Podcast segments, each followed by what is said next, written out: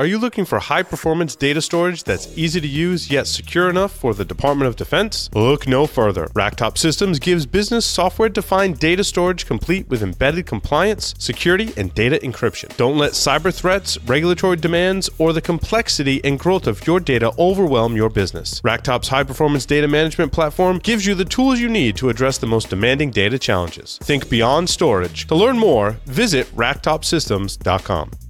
Today's determined attackers easily bypass even the most advanced network defenses. Trying to ramp up staff to detect their backdoors can cost thousands of dollars and take months, even years. With Active Countermeasures A I Hunter, we enable junior analysts to detect even the most advanced backdoors in a matter of hours. Sign up for a demo and purchase our product today by visiting active countermeasures dot com forward slash E S W. Active Countermeasures. Make every analyst a hunter.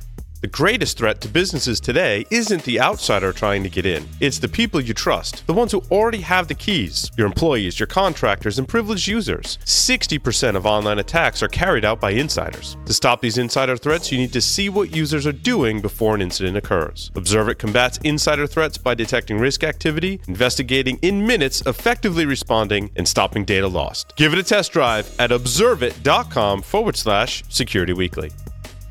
Skeleton keys, golden tickets, forged packs, D C sync, D C shadow. The Active Directory attack surface is expanding faster than admins can keep up with. Securing your environment begins with implementing least privilege administrative models, but does not end there. Many organizations send Active Directory syslog events to a SIM platform. However, logs are noisy, of limited scope, and are time-consuming to review and act upon. Active Directory is secure when it's clean, understood, configured properly, monitored closely, and controlled tightly. StealthBits technology provide solutions that monitor, secure, and detect the latest threats against Active Directory. Visit them today at stealth bits dot com to learn more.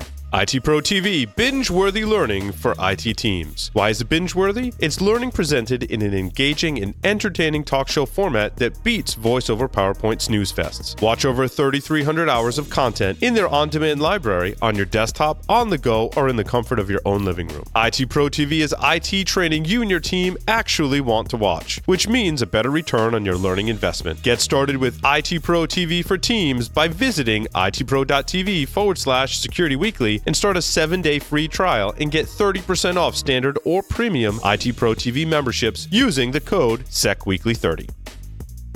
Welcome back, everyone, to Enterprise Security Weekly. Uh, just a couple of quick announcements. Make sure you check out our on-demand material, security weekly dot com forward slash on demand. The latest one in the on-demand archive is on endpoint security, the state of endpoint security, so make sure you check that out. We mentioned it briefly in our previous segment, so uh, a whole lot more on endpoint security on the on-demand programming. Uh, also on June fourteenth from three p m to four p m uh, is a webcast with LogRhythm. This is accompanying the uh, recent survey we did. And basically, we'll answer some of the questions about how do you feel about user and entity behavior analytics? What about your SIM? To learn about the answers to those questions and what our poll results were and some analytics into them, tune in on June fourteenth. It's sure to be a fun time. Alrighty. So we're going to dig into the enterprise security news. Um, John and Eric are here with me in studio from Racktop Systems. John Strand is still on the lines via Skype. We're going to talk about Malwarebytes has completed a deal to acquire Binisoft, who, from what I gather, allows you to manage the Windows firewall, which is something that I thought Microsoft probably should have but, huh, provided. Yeah, should have, I mean, I'm kind of confused. Possibly, Paul, who would have possibly thought that running NetSH A D V firewall set all profile state on was too hard? Right? Do you need a vent? Isn't that just? Is it just me, John? I don't understand what Binisoft's value was to this to this problem. Like, in the problem being, like, uh, I, I can't effectively manage my Windows firewalls. I don't. Well. I, I will say that, you know, all joking aside, the Windows firewall is a train wreck. Okay. Um, it, it's horrible, but you should turn it on anyway. Um, and any A V vendor out there worth their salt, from McAfee to Symantec to Sophos, they all have the ability to enable a firewall with that product. So I honestly look at this as Malwarebytes needed to have that capability for firewall management. They didn't have it. Their competitors had it. Binisoft gives, Binisoft gives them that capability yeah. in their product, and that's the move. I think that's some great analysis. Um, and, and there are, and recently I was learning about uh, Edgewise. It, this story kind of reminded me of Edgewise. Have you heard of Edgewise before?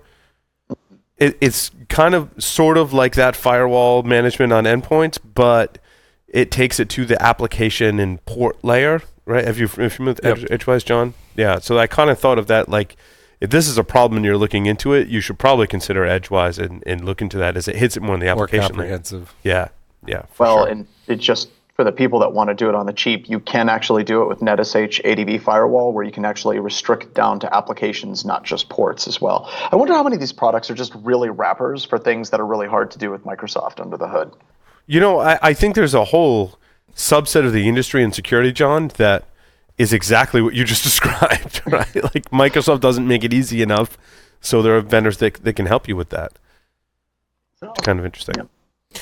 Um, Lastline, is, have you got, anyone heard of Lastline before? I've, no. I've heard of the name. Anyone? No. So I, I'm not really sure what they do or what makes them different, and I had to really dig. The press release didn't give me enough information. I did some digging on their website. They basically say they automatically collect and analyze isolated events from the perimeter network and endpoint tools to deliver high-fidelity alerts, categorize and consolidate active uh, actively to link malicious behavior to define the scope of the attack in a unified view, which is a very general statement, uh, triages threat activity from across the network to identify high-risk incidents.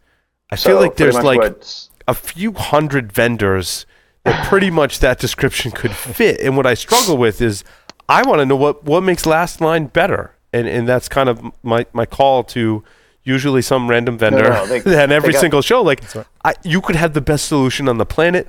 I didn't get that from reading the press release or your website. So please let let us know. I want to know what your differentiators, because they could do something really awesome. I just that to that description is very generic, as you well know, John. Right. So I got a question for you on this, Paul. There was a paragraph that was interesting to me. It said, he pointed out Lastline continues to experience very high growth, increasing revenue by approximately eighty percent in twenty seventeen over twenty sixteen. This was achieved in part by our successful Series C round of funding, which raised two, uh, twenty-eight point five million dollars. Now, wow. Are they using their funding as revenue? No, like, probably. Uh, I don't think I, if they took a ser- if they took a Series C, likely they have customers. I, I I don't think you get to Series C in twenty-eight million without having paying customers. But it says which it goes back to my original point. By their Series C funding, it's like what? If they have customers, someone's using them and liking them, and I want to know why why right. you like them, right? Because uh, it hasn't come across our you know our radar yet. I haven't done a briefing with them, so um, I I thought it was interesting. They came with a news feed, and uh, there's a lot of security companies out there, and like I said, it, they could be awesome. Customers, obviously they have them. Uh, I, I'd love to know what they do differently, especially differentiating yourself in this space is really is really hard, right? I mean, because, I mean, John, you and I do active countermeasures. Some of what we do uh-huh. is it could be covered by that messaging, right? I want to see the differentiated messaging. So, um, I had an article in here about Duo uh, security, and I thought they made some interesting moves lately. It kind of, and I don't want to start rumors, right? But it, I, I was just amazed first how successful Duo uh, has been in the market, and I likely think their exit could be the next step is preparing for I P O. And the reasons that I'm theorizing, and I, I don't have any insider information, I'm not giving stock tips, I'm not, I'm just basically guessing. Celebrating the success of Duo because it's a very successful company, and so they raised seventy million dollars in Series D. Uh, they're over a billion dollar valuation. Uh, surpassed one hundred million dollars in annual recurring revenue. Like, congratulations, that's that's phenomenal. Um, they appointed a chief financial officer uh, and recently just appointed uh, their first uh, C M O, um, Neville Letzerich, um, who has a, a background, uh, basically WebSense and uh, and and such. So serious background. Yeah, some some experienced people holding C-level positions now. Could also mean that I mean their likely next uh, uh, exit or their likely exit is could be I P O. I think they're going to probably be the next comp- company IPOing in our space or one of the next. Yeah, we use Duo. Oh. It's, it's pretty easy. It's been a you know it's a small kind of per user uh, two factor multi factor authentication solution. So it's interesting. What I think is also interesting though is how you keep how you stay in the mix, because in the end any sort of M F A should be kind of just a transparent, right, seamless thing. So how do you stay sticky? Yeah. And to yeah. speak of the marketing of Duo, I, and, and I've seen various marketing efforts, branding efforts from Duo, and they do a great job. The one that resonated with me the most was there was a, a case study about a university that had a big breach and rolled out Duo and kind of chronicled how they did it. I worked in uh, education space before. Mm. I know the unique challenges that that environment can provide. And it was just a great story. And I was like, wow, that's like the best piece of marketing that I've seen in a really long time. Because yeah. now I'm like, yeah, I, I could recommend that to people yep. because that article showed someone with a problem, solving that problem, and, and to speak to your point, John, and your messaging as well, like made it easy to implement, deploy uh, that solution. Well, and sometimes that's all it takes, right? Mm. Like, you know, if a product doesn't work in this space, I hear people scream about it. Uh, they say that product was ungainly, it was horrible, it was a nightmare to implement. But whenever something works, people just get kind of quiet. And you ask them, like I ask, a lot of our customers use Duo. This is one of those vendors that we see consistently in our penetration tests. And it's amazing whenever I talk to the customers, I'm like, hey, what do you think of Duo? They pretty much say, it, it works. Right. And that's about as much praise as you get out of a lot of our customers when they're talking about security products. But this is one that we continue to see. They continue to be implementing, um, implementing it all over the place. And I think it's just because it flat out works. That's all it really needs to do at the end of the day. Uh, Firemon is set to acquire Lumeta. Uh, Lumeta is a New Jersey-based provider of cyber situational awareness solutions, and they deliver a complete real-time visibility into the extended network and across all connected endpoints. Not quite sure how they do that. I don't know if anyone here has heard of Lumeta before. Their website website scares the hell out of me. It's got a very, very creepy dude. It's got yellow eyes. He looks oh, like yeah. an evil villain. There is, yeah. Uh, it's not. It's not healthy. They use the word real time a lot, which it, it's in their title, it's in their description, it was in their press release.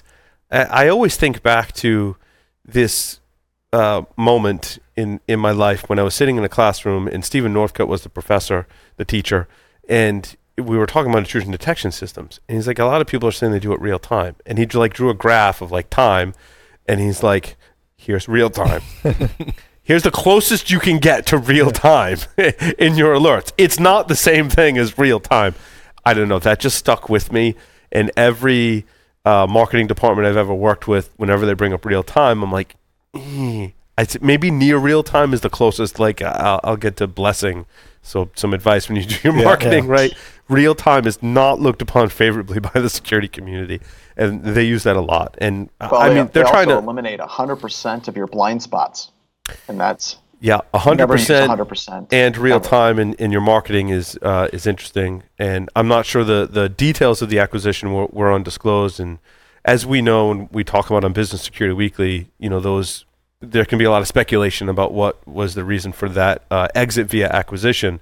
Sometimes it's a great thing, and I talk to even friends of mine that have, companies have been acquired, and they're like, "It's awesome, dude." And, and I know they're not just like telling me that; they're like, "No, it's a great situation." And then you look at other ones and you're like, oh, that was an a- acqui-hire, as right. we call it, yeah. right? Or we're just buying for the technology.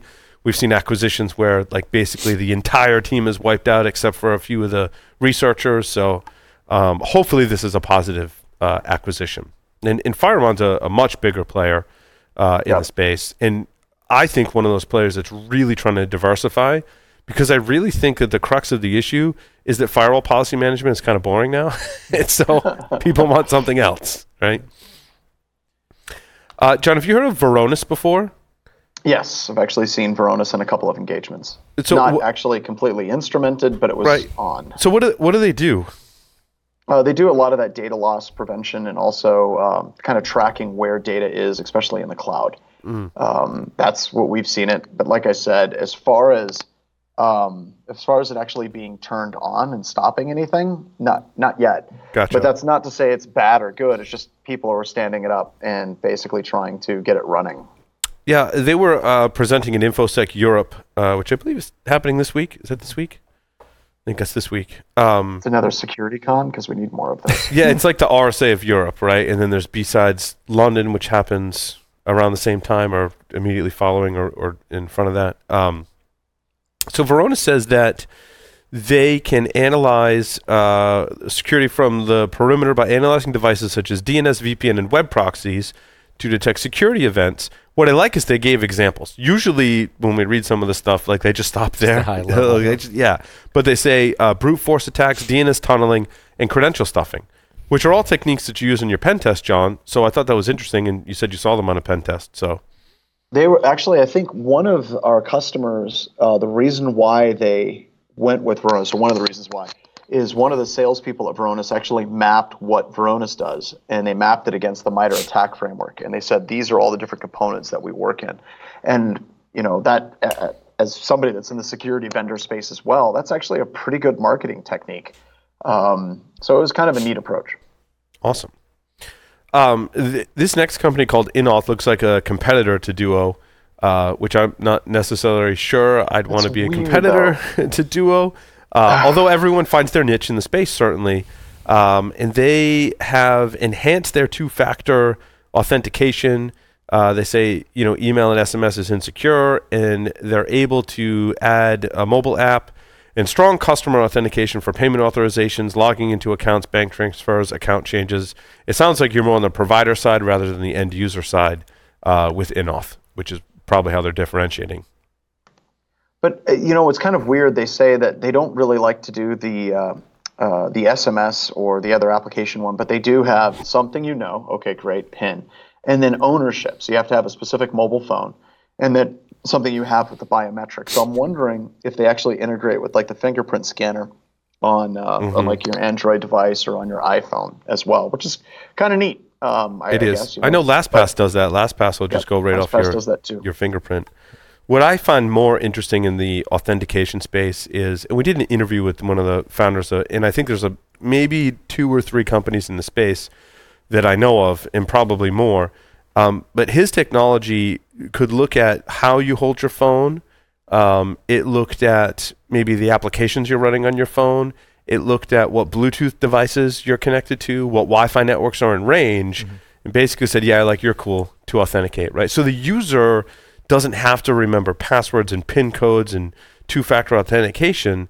It was sheerly um, like machine learning and, and uh, uh, to a certain extent artificial intelligence that was figuring out that this user is who they claim to be, which is what you're doing in the authentication process, based on all those environmental factors on your phone. I thought I think that is the future. I think that's where we need to be with authentication. And when I see messaging that, as John was reading, Uh, from this company, talks about basically the traditional methods, I'm like, uh, that's kind of not where it's at, right? Right. It's that seamless, the user doesn't have to be bothered, right? It's just like Duo. They don't want it. It works. They don't think about it unless there's a problem. Right. So you just want to have it. Yeah, I saw one similar to that with ambient sound. It was just turn your phone on to see if it matched, and it looked like you were with your phone. And yes. All that kind of stuff. That is another another factor that's as well. Not- That's not creepy at all. There have been some creepy stories around uh, listening. I have gone through my Alexa history. Just it, recently, just to see what was happening. I did. I, I made a, a Facebook post about my shopping list, and because we have one of my devices here in the studio, so when my friends visit, I had some very interesting things on my shopping list, um, including daughter. Like, I, I don't know if my wife was trying to order a daughter. I, we have three boys. I get it. We both want a girl and all, but uh, I don't know if she's trying to order that on Amazon. Um, so this uh, final article that I had here uh, wasn't related to a vendor, but I talked about six ways third parties can trip up uh, your uh, ser- security.